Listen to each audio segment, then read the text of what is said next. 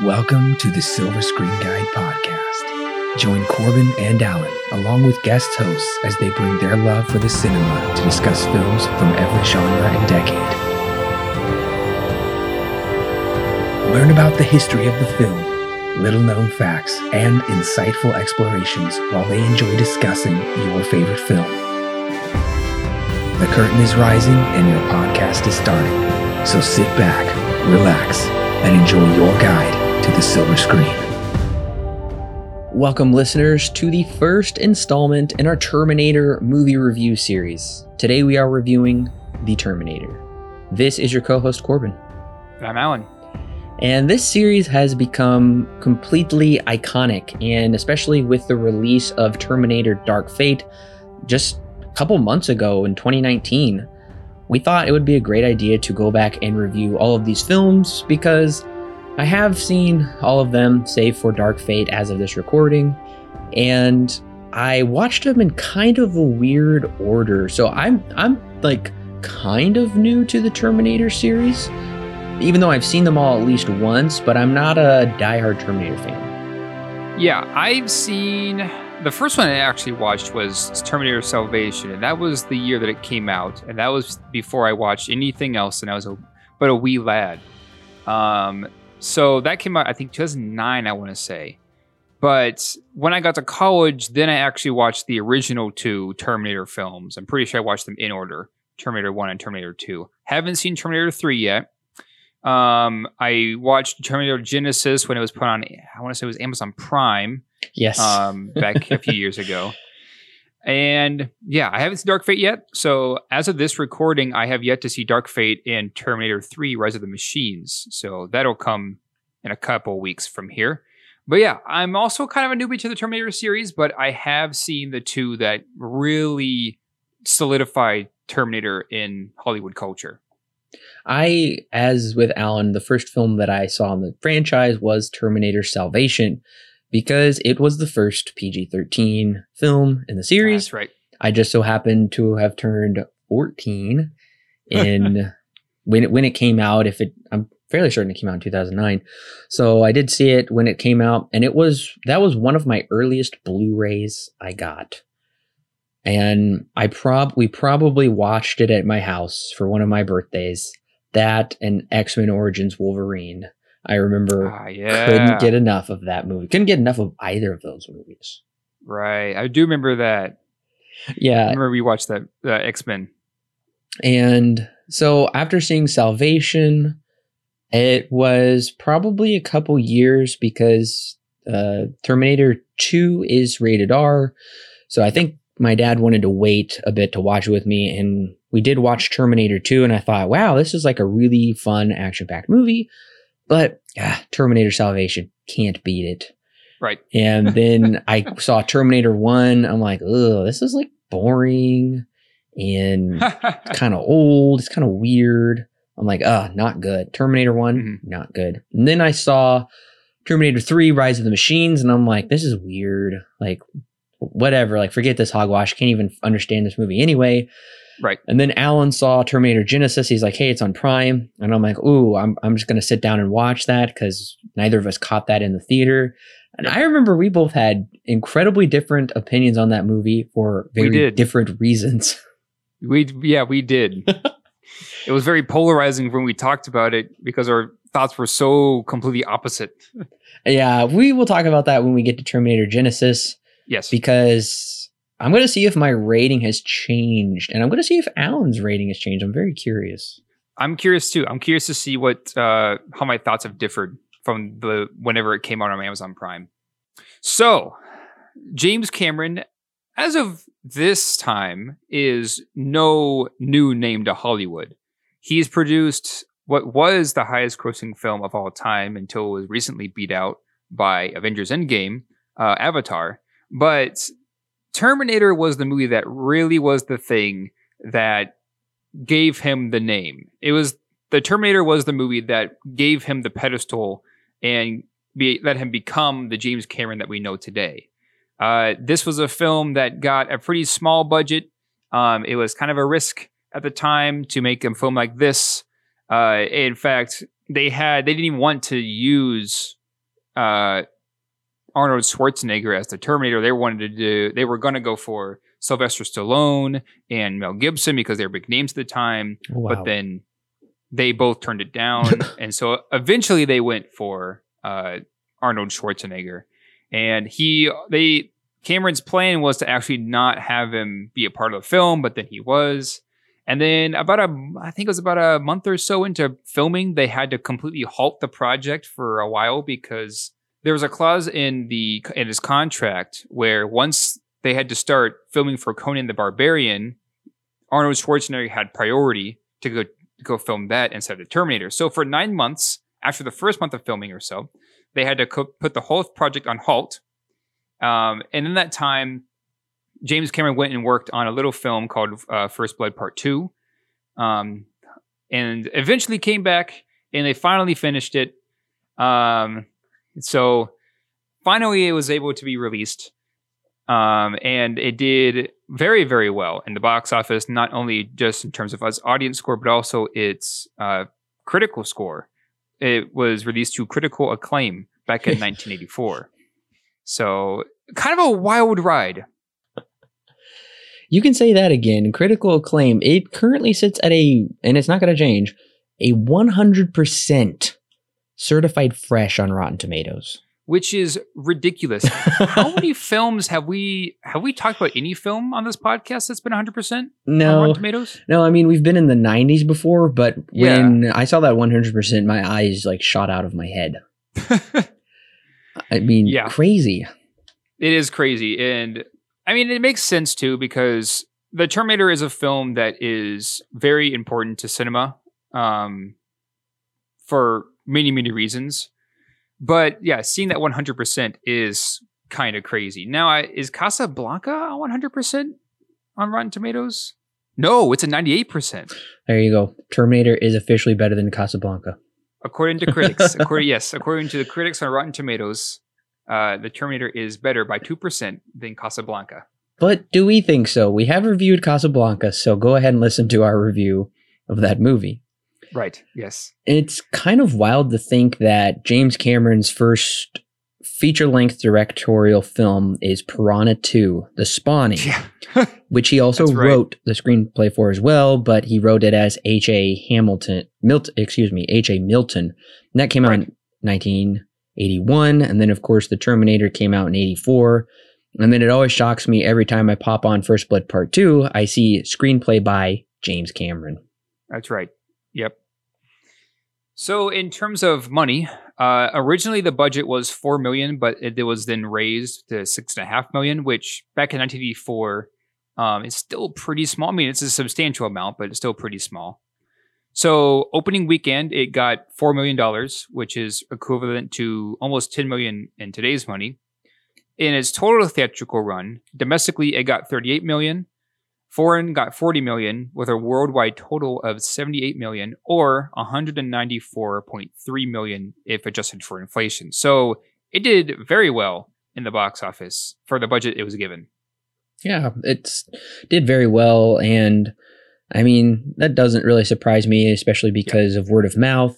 Arnold Schwarzenegger, this was pretty much the prime of his career Mhm. with Conan the Barbarian, and he would just continually go go on to do great things. And especially in the '80s, science fiction was a big deal because Oh yeah. Ghostbusters came out. We reviewed that movie as well. Mhm. Uh, Indiana Jones and the Temple of Doom, Star Trek 3, got that review on here as well. And of course, Back to the Future came out Yeah. the next year in 1985. So, time travel movies, science fiction movies, things of the kind in the 80s were very well received.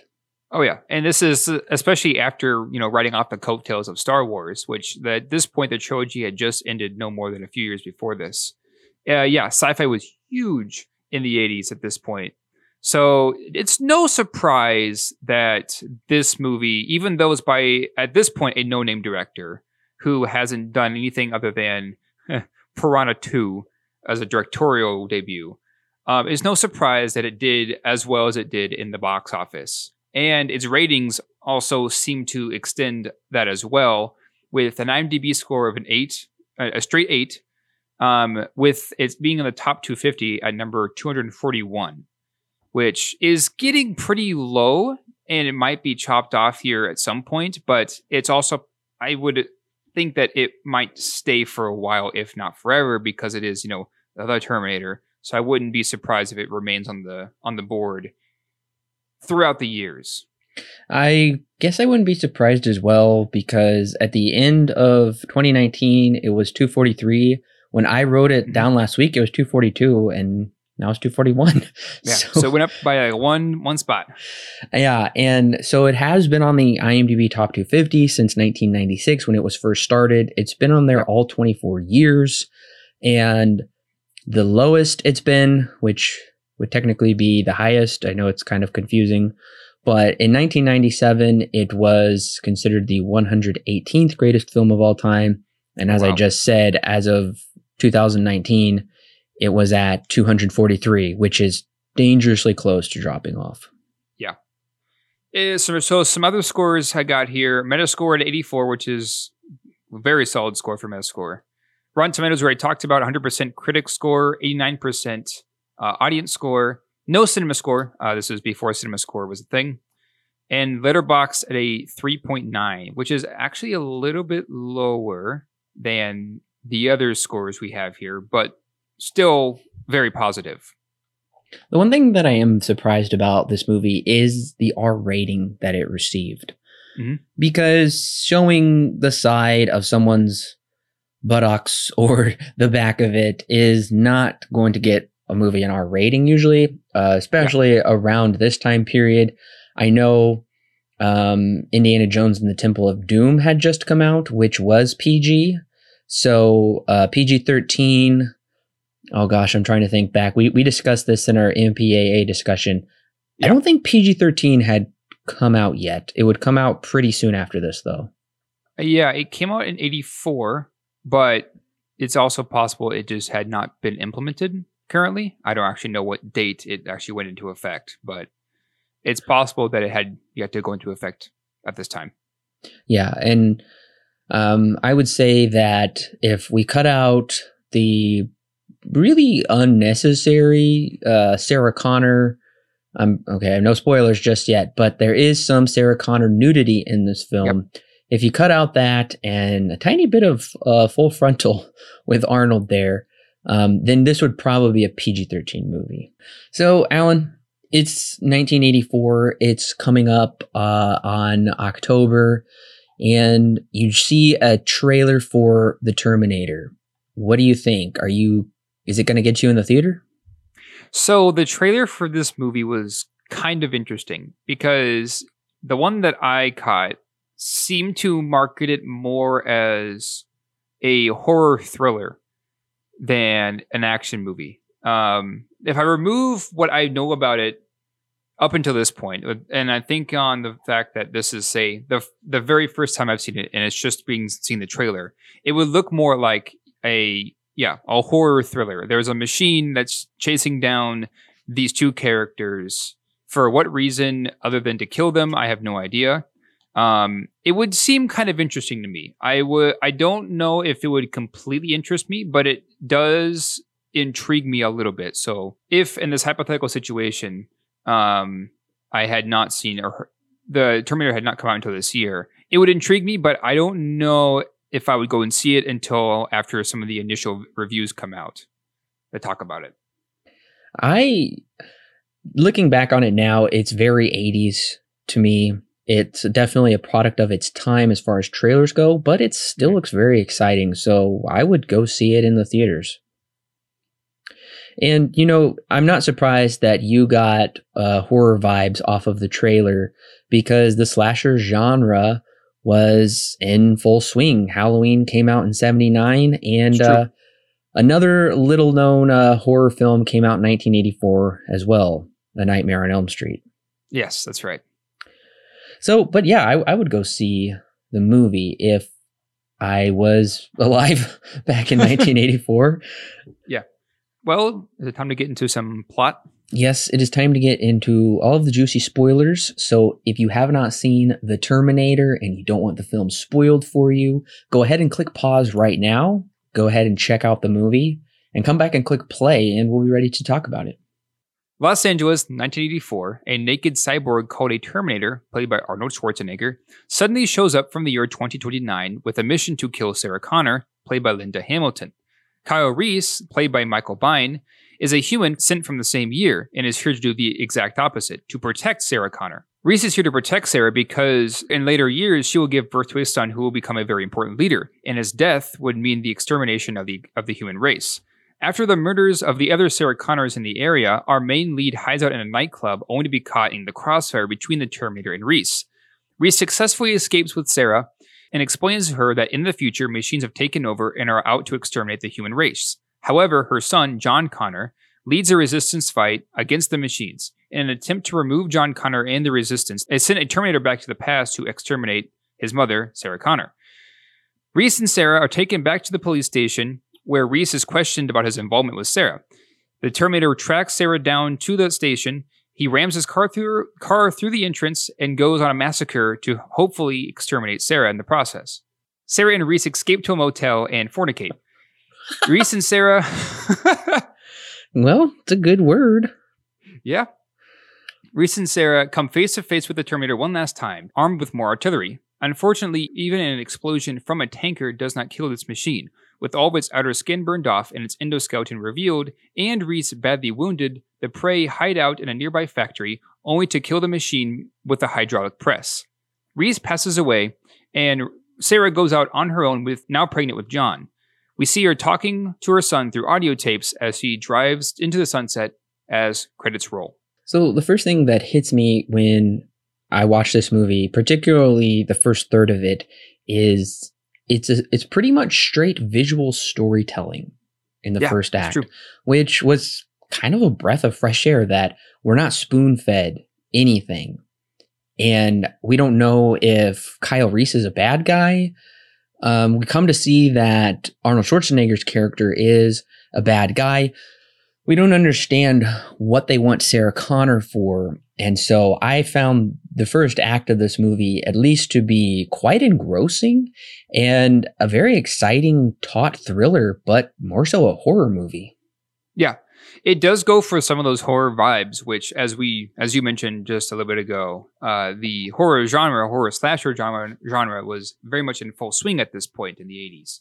But yeah, you're very much correct. The, this movie is very heavy on its visual storytelling in its first act. We don't really know what's going on um, with what's what's up with Sarah. Why? How is she involved in the story with these two guys that just kind of magically showed up? Uh, so it's yeah, it kind of leads you to wonder what is what is going to happen later on when these three characters inevitably meet up. And luckily, that doesn't take very long for that to actually happen. Uh, it takes about maybe 10, 20 minutes before their first encounter is had in the nightclub. And at that moment, you kind of get a realization of this thing, Arnold Schwarzenegger, which at this point, when they do finally meet up in the nightclub, he is not a human. He's very much a robot. And it's kind of interesting to see, you know, just how power, not only how powerful the robot is, but how delicate Sarah's life is and how important her life is going to be later on because of what happens in the future. It's, yeah, the setup in this movie is rather strong, I feel, given that opening that's pretty much solely visual storytelling almost uh, to set up our story. It makes for a good hook, I would say. I did find it to be fairly unique that they're taking a lot of elements seemingly from Halloween because if you really think about it, the Terminator is Michael Myers in this yeah. movie. He's silent. He doesn't necessarily run after you. He just kind of walks after you and you can't kill him and he seemingly doesn't have a motivation. And Sarah Connor is very much a Laurie Strode type character. So kind of grafting that into a science fiction film. And uh, ultimately it does kind of stray a bit more towards uh, kind of a scientific actiony side. Yeah. Uh, with some interesting flashbacks. I really found this to be very, very unique, particularly for um, the time period because horror and science fiction aren't anything new. Alien had already come out from Ridley Scott, which many right. people consider to be one of the greatest horror films, and of course, it's science fiction.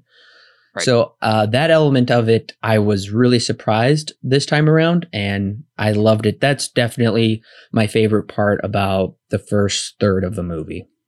Yeah, and what later is explained to us is its lore too. I do find to be rather interesting because it's set in a time where in the future the Earth is going to be nuked by what we employ as machines to do like war and stuff like that for us. Turn on us, and then they nuke the Earth, and then they all from that they try to exterminate the humans. That happens in the future, and it's a very interesting concept um, to have this Terminator who looks and who looks very much like a human and bleeds like a human be when you really break it down when you really rip its skin off it's actually just a robot underneath. Um, it's very interesting to see this concept this idea. It's still kind of still 80s at the time but still interesting in its in its world building and its lore. I found that to be some of the more interesting parts about the terminator this movie in particular is the background info of its story um, and how one event that happened way in the past kind of like a, it kind of has that butterfly effect theme in it where one event way back in the past explodes in something much more important later on in the future that you just can't see well they beat back to the future to the punch it seems yeah, they were right. almost a almost a year ahead of them where what if you go back in time and your your mom gets killed and then you would essentially cease to exist and the future would be right. changed. And um, this was also, we should note, kind of at the dawn of technology that was becoming more prevalent in the minds of just the average citizen. Now we right. carry, you know, computers around us everywhere. I literally have like four computers sitting around me right now. Um, but back then, technology, I don't even think artificial intelligence was on very many people's lips mm-hmm. anyway. Uh, robots, of course, were a known entity back then. But I think this was also deeply playing on uh, unexplored fears within the mind of the audience of right. what if eventually we do make a machine that is smart enough to uh, take us out and it becomes the master. I think that would be a completely logical uh, question for people to have. Particularly, right. uh, they did capitalize on that. On I really enjoy this movie. It's called War Games. Oh yeah, I've heard about this. Yes, with Matthew Broderick. War Games came out the year before this film in 1983, where the computer uh, essentially will incite World War III because of its artificial intelligence. So, absolutely, I can see James Cameron even further playing off war games. And he's like, what if the computer was a person? What if it's somebody that blended in with you? And that, that leads me into I think Arnold Schwarzenegger is honestly fantastic. He yeah. b- makes me believe he's a robot. Yeah, it's funny because we did we have many years ago we reviewed Commando and we yes. talked about all right, we I'm pretty sh- remember right if memory serves me correctly, we did talk about Arnold Schwarzenegger's acting. In that movie, he's trying to be a bit more serious than in this one, um, a bit more of a human-like character, but he's still kind of kind of wooden. And in this movie, I feel they found probably the perfect balance of acting for him, which is funny because the acting in this movie is for him just to be a robot. So yeah, I feel this is perfect casting and great uh, acting from Arnold Schwarzenegger because it plays into something that I feel um, is perfectly cast for him. He feels a lot like a Terminator. He's out and he is going to kill. Uh, he's going to kill Sarah Connor at whatever cost, and especially with the climax that we do have, it's very clear how dead set this machine is to killing um, to killing Sarah Connor and how kind of indestructible these machines are as well. Another thing that I think makes the performance of Arnold Schwarzenegger and particularly the line delivery is his accent. If he yeah. would have just delivered this with, you know, the way you and I talk, I don't think it would have quite the impact that it does because there is something that uh, just doesn't uh, i think is well it is a he does have a foreign accent and then especially uh, i think it lends itself to that kind of quality we're not quite used to hearing. Um, I would say I, I don't know very many Austrians particularly. Yeah. So I, I, do think his accent does help uh, make this and his career as well. Oh yeah. Uh, not you know not just the acting, but Arnold Schwarzenegger as the icon, and everybody wants to imitate his voice and accent. Right. Yeah. Especially at this time, Arnold Schwarzenegger was pretty huge. And see, Commando Physical came out in 86, 85. Came out a year after this. Oh, okay.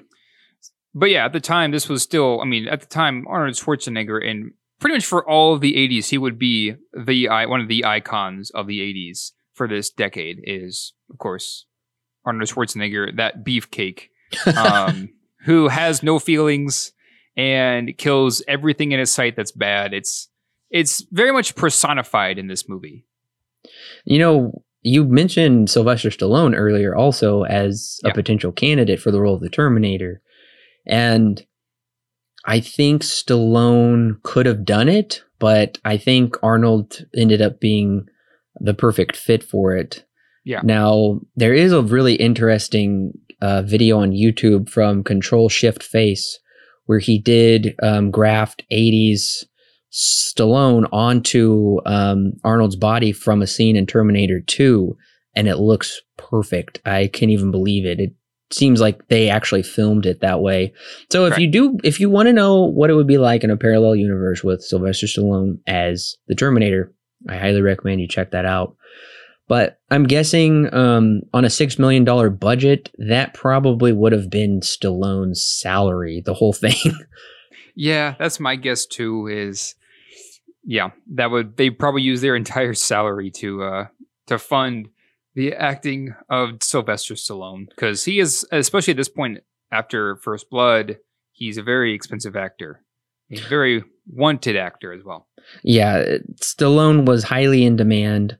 And then, of mm-hmm. course, Schwarzenegger came on the scene, and they were both highly in demand at the time and both kind of compete. They kind of had this kind of like fun, famous rivalry that's interesting to yeah. read up about. And, you know, for instance, the line, I'll be back, a very yep. basic line that people say all the time, I'll be back. But it's become iconic because of this movie. And you know, honestly, it probably shouldn't have stuck, but I mm-hmm. just think it's because of associating with associating it with the accent, with the glasses, with the Terminator. I, it was kind of the perfect storm to create this "I'll be back" line. Yeah, and that's kind of this whole movie in a, in a nutshell. It's kind of just like this perfect storm because it's a very new director to Hollywood who has been given enough money to actually make a movie to make a movie that ended up becoming a Hollywood icon um, almost overnight. So yeah, in some ways, this is kind of a a movie that has a lot of impact to itself, but it's kind of lucky that it had like, this much impact.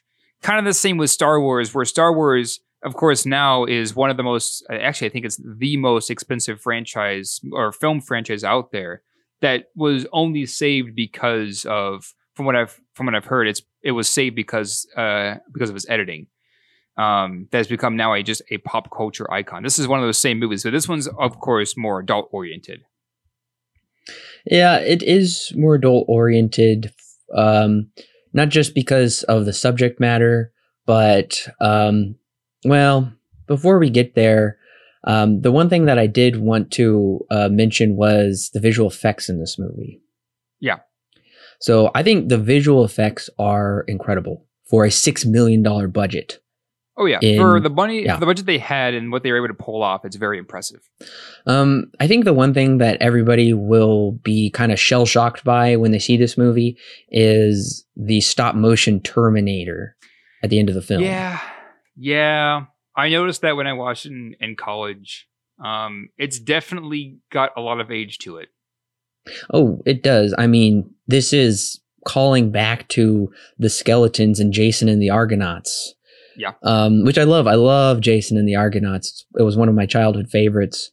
Um, I think some people will probably see that as a negative, but I still find the usage charming and definitely kind of that callback to old Hollywood because Jason fought skeletons in Greece and now Kyle Reese is fighting a skeletal, futuristic Terminator uh, Yeah. monster in modern day America. It's it's cool, and I like that. It's kind of the last remnant of its time because stop motion isn't used in a serious capacity really like this anymore. Yeah, yeah, definitely not. And yeah, once again, for the time that this came out and the budget that they, have, it is surprising how good it looks. Now, by today's standards, it's it is most definitely aged, but it's kind of one of those things uh, that really, in my mind, helps helps the movie. It is still very 80s, but at the same time, the stop motion and some of the vi- the older style visual effects um, after so many years, I feel help it give it more of an 80s vibe. Uh, it makes it give it more of an identity as to when it came out. So while I don't think the visual effects hold up nearly as much nowadays, it's still something that I feel helps the movie more than it hurts it because of its identity. Let's go ahead and jump back to what I was talking about with this is probably my biggest critique of the film, which Mhm. always bothers me. Well, this every time I watch it with which hasn't been very much at Yeah. this point, but I picked up on it when I first watched it as well many years ago. So after they escape the police station from the Terminator, Kyle and Sarah, I feel like they hit this roadblock, a, a pacing issue. I would say it's a big halt, which makes me lose interest in the movie because I really hate it in these movies where you have to have the slowed down nighttime heart to heart scene around the campfire. Yep. Well, this is a bit more of a heart to heart because the two of them, uh, co, co, uh, hmm. Well, yeah, fornicate, as Alan said. and um, thus, John Connor is born, which doesn't Yes. make any sense. Yeah, it was. oh yeah, not to mention too when Reese talks about he talks about this twice. Um, about why he went back in the past to save Sarah Connor. The first time he plays it off as if, oh, it's just it's my duty to be the one who goes back to back to back to the past to save the mother of our leader. Right. That's what he passes off at, as originally. We soon find out long, long after that that his real intention for going back in the past is because he's actually falling in fallen in love with Sarah Connor because he got a picture from uh, from John Connor in the future that we see being taken at the end of this movie, and he somehow falls in love with her through seeing that, and that's the big driving force for him to want to go back to the past. It's um interesting uh, in my mind that that is his reason for you know this big army like guy going back to the past for because he has feelings for somebody. It it's very 80s, yes, but it's also I feel kind of a weaker uh motivation for this character. I agree. It's kind of a romanticized, very much taken out of kind of a pulpy science fiction novel, it feels like, or even something far older, uh, like Edgar Rice Burroughs' John Carter of Mars, where they're from two different worlds and star-crossed lovers across time. Um, yeah, I don't really like it, and I can't even understand how it makes any sense because Sarah Connor clearly had to have met someone and had a baby, which grew up to be John Connor. And then Kyle Right. Reese is born, and then he goes back in time. And I can only assume that he messes with the timeline and impregnates Sarah, and the and the baby boy born from that is a different person than would have been the original John Connor. So there still is this young boy that grows up to be John Connor. I just don't think it could be the same person. But I don't think James Cameron wants us to even think about this.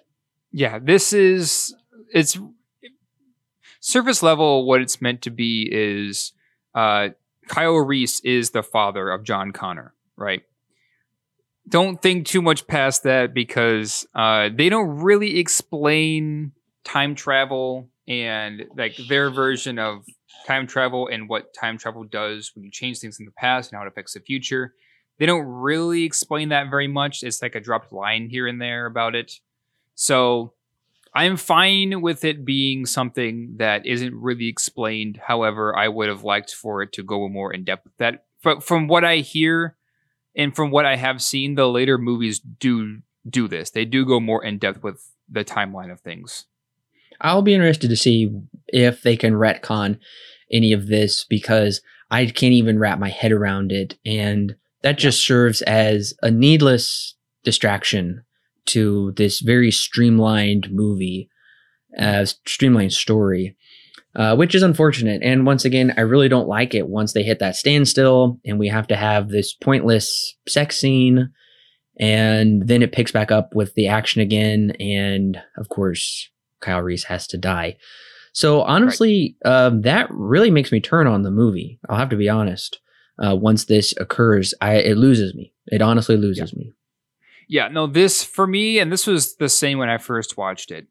When we get to about the last 45, 50 minutes, I feel the movie just really slows down. And even that ending action scene doesn't, at this point, at that point in the movie, doesn't really grab me nearly, nearly as much as the previous scenes. And I feel that's because the, I think you kind of, you talked about this a bit a second ago.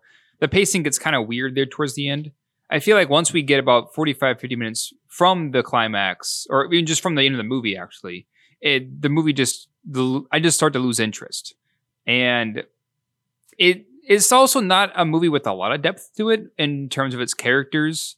They're pretty cardboard, which is a product of the 80s, but it's something that I feel had there been maybe a bit more complex would have kept me more engaged with the story. One of the other things that, of course, takes me out of it, which I don't, I don't want it to be any different because I like things being a product of their times, is also mm-hmm. the score is so 80s, so outdated. Yeah, the main theme of this has become very iconic. Yes. Um, and for one reason or another, it just that's just how it has how it ended up. Yeah, I agree with you. I don't think the score of this movie is really all that good. Um, it's something even the main theme i feel is to me not very uh not very catchy. I don't really care for it that much. Um i understand why it's so popular but yeah i don't think the score here is really anything special to me. Another thing that i find to be at one point a positive and at another point a negative and especially Okay, I'm not I'm not going to judge it on the upcoming films. I'm going to pretend I haven't seen those yet. But one thing that I will say this film does establish is the idea of the unstoppable Terminator. Yeah. Where he he cannot be stopped or it cannot be stopped, which on one point I really like how it's almost this nightmarish circumstance where no matter what you do, no matter uh, even seemingly logical things cannot stop this future uh, murdering machine. So I like that yeah. on the one hand. I mean, it does feel borrowed from horror films where you think the killer's dead. Surprise, he's not. Right. Uh, or she's not. But on the other hand, I think my patience does get strained here towards the end. And I especially like, even though I should be really riveted and invested by these closing action sequences. I think it's stretching our patience here to think the Terminator is dead and then he's not dead and then to think he's like dead again. Surprise, he's not. And yeah, eh, I don't know. That, that kind of bothers me a bit.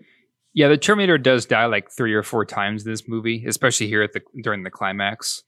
Um, yeah, and that's kind of where maybe my enjoyment of the movie t- starts to wane is here at the very end where uh, things just are kind of repeating themselves. The Terminator dies. Oh, he's not actually dead. He does now. He's not actually dead. Um, but I think the thing that really kills it for me when it comes to enjoyment, full enjoyment as a general sense in this film, is I feel like I feel like there is some I there is an identity problem, and I say that because this movie, from the trailers that I see, is marketed more as a sci-fi horror film, kind of like a mixture between Alien and uh, Halloween. But I never really got that the three or four times that I've seen it until I saw the trailer and saw what it was marketed as. I never really even to this day, I still when I watch it, I don't really feel like it's a horror movie or that it's fully an action movie or that it's fully a, schla- a slasher movie. It's something that's kind of taking pieces from these different genres and putting it together.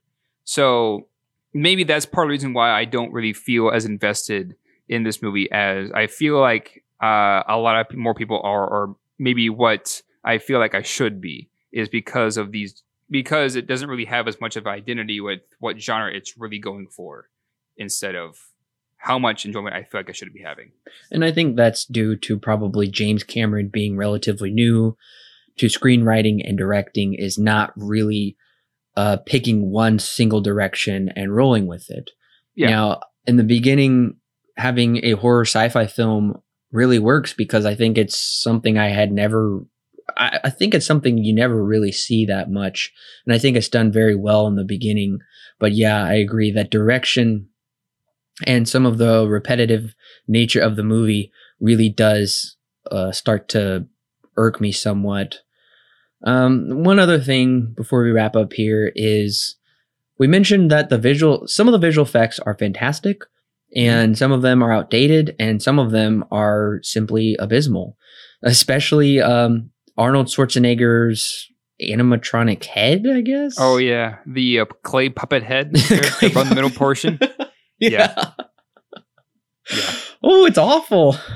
Yeah, and I, I I gotta get it because as they don't have the resources to um do what they could do in later movies at the time, so they're kind of limited in tech technologically wise.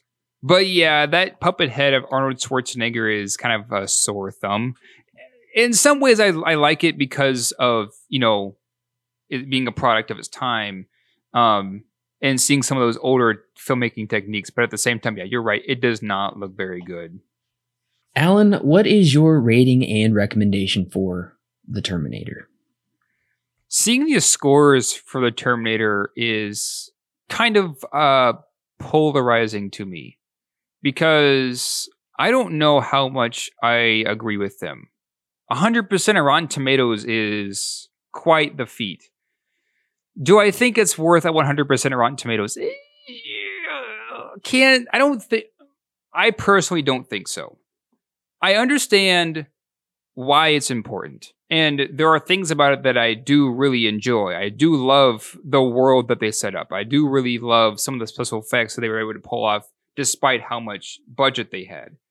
I do really like how Arnold Schwarzenegger has a role that's essentially perfect for him and that he would continue to play even until even into these newest movies, being however many years old. But when it comes to my actual enjoyment of the film, I don't really care for it that much. And I say that still understanding and still appreciating why it is so important. It is important. It is an important film, but it's not a film that just because it's important doesn't mean I necessarily have to give it a high score and a recommend. I think it's fine, and I'll still recommend it for its importance. But I don't necessarily feel like it's a movie that I have to like because everybody else says that this is great. So it's got good elements, but I don't really like it. So for me, six out of 10, but still a solid recommend. Part horror, part sci fi action flick the Terminator begins strongly, but falters greatly due to pacing issues. For an 80s time travel adventure, it surprisingly doesn't rely on much cheesiness. It features some great car chases and a thrilling on the run premise. The first act is nearly all visual storytelling. Arnold is a near recreation of a Michael Myers type villain. Once the second act hits and Sarah and Kyle flee the police station, the pacing hits a repetitive standstill from which it never recovers. As for a time travel film, it doesn't make any sense. How could Kyle Reese be John Connor's father when he had never traveled back in time in the first place? Cameron presents strong ideas, some of which have stood the test of time, especially for a first outing, and nearly pulls it off with the execution. But there's not enough here to forgive this 80s adventure of its loss of focus and repetitive nature. The Terminator receives 5 stars out of 10, with a mild not recommend. I'll say this for our first outing, it's very, very impressive. It reminds me a lot of District Nine in a lot of yes. ways. Yeah. Um, But yeah, it seems that you and I are kind of on the same page. While we understand how important it is and how, how what how good the qualities that are good are good, it doesn't. We don't really care for it as nearly as much as uh, a lot of people do. No, and to me, I very much saw this film as a proof of concept of Yeah. what James Cameron is capable of, and his second his second film after the Terminator was they gave him the reins to Alien. He did Aliens right after the Terminator. Two years later, he immediately Right. started working on Aliens, which I love that movie. It's one of the greatest science fiction action movies. It was an incredible sequel to Alien. So, and then James Cameron just like kept on rolling from there and he created Avatar and all kinds of other movies. So, Right. I'll be honest, Alan, I was very torn on whether or not to recommend this movie because after I had watched it, I thought, you know what? I can't really recommend this movie. It's very much, you know, straight up the middle, five out of 10. Yeah. But as the week went on, I kind of softened on it because I kept thinking about it and I'm like, you know what? I might just give it the weakest of recommends. I might bump it up to a 6 Mhm. And in some ways, I do recommend this movie. It's kind of like w- with our Mad Max reviews. Yeah. Where I was very much like, eh. I'm like, but you know what? If you're going to watch like Mad Max Fury Road, then you probably should watch The Road Warrior. Yeah. Um, because they both have value to them. And this movie does have value. And I want people to understand that and understand its like cultural influence and significance on cinema and our just our cultural zeitgeist as well. So in some respects, you know, I do recommend you watch Terminator if you're particularly interested in a horror slasher esque sci-fi film. But I don't know, to our general audience listeners, I, I just can't do it. I can't recommend the film. Mhm. But I will say this. next week, though. Yeah, it does get me excited for next week. Yes, next week is considered to be one of the greatest, if not the greatest, depending on who you ask, uh, action movies of all time, which is really high praise. I I am very excited for next week because I've only seen the film one time and I'm so excited to revisit it. Terminator 2 Judgment Day. It took a while for them to get this movie out and we'll talk about why that is. But people had to wait 7 years? yeah, this uh, Terminator 1 came out in 84. Oh, I'm sorry. Yeah, no, 84. Yeah. Terminator 2 came out in 91. So Been a bit. seven years. Yeah, it's that's a long time to wait for a sequel. Yeah. And uh, almost as bad as Back to the Future. spoiler alert, it took another 12 years before people got Terminator 3. That's true. It did. I I just can't believe it. I can't believe they made a sequel 7 years later and yeah, it's no surprise it is a beloved film and it did incredible at the box office. But you're going to have to go ahead and subscribe listeners so you won't miss it when our review drops next week of Terminator 2 and make sure to share this with your friends and family because we love talking about movies and we love talking about them with you. So the question after the show is is the Terminator all it's cracked up to be? That's what I really want to know because don't go off, don't just because it has an 84 on Metascore and a 100% on Rotten Tomatoes. I want you to make up your mind just as Alan and I did. And but don't judge it just because it came out in the 80s and hold it up against uh, a sci-fi film coming out in 2020.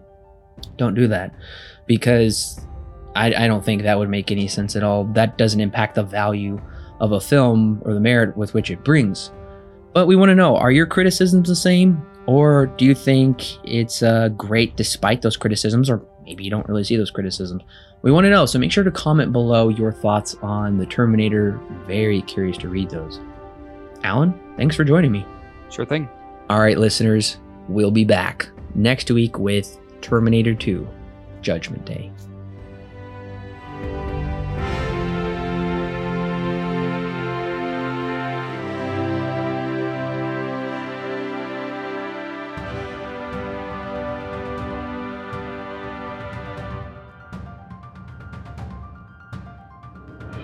Hey, listeners, it's Corbin. Don't forget to check out the exciting links in the description below that will connect you with more great movie reviews for your listening pleasure and our YouTube, Facebook, and Twitter page. And of course, our official website where you can read great articles and sign up for our free weekly newsletter. Also, if you want exclusive bonus content such as extra movie reviews, movie commentaries, and our thoughts on the latest movie news and trailers, plus more, then check out our Patreon page.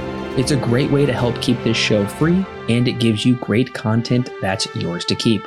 All of that and more is found in the description below. Don't forget to subscribe whether you're on YouTube, Apple, Google, or Stitcher, or your favorite podcast service. And while you're at it, please leave us a five star review so other movie lovers can more easily find our podcast. We love talking about movies, and we love talking about them with you. So don't forget to share with your friends and family. And we'll see you next week, listeners.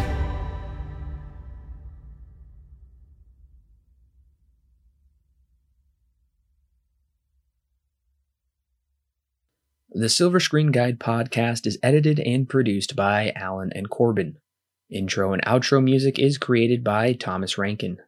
The thoughts and opinions herein expressed are those of the individual and do not necessarily represent those held by Silver Screen Guide. Silver Screen Guide is not affiliated with any company or individual involved with the creation of this movie or TV show. No portion of the podcast may be used without express written permission from Silver Screen Guide.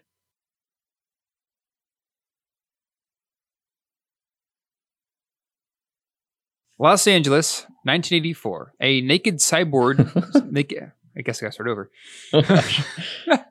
Naked cyborg. All right, listeners, we will see you next week with no, no, wait. I want to I want to say we'll be back. Okay. Yeah.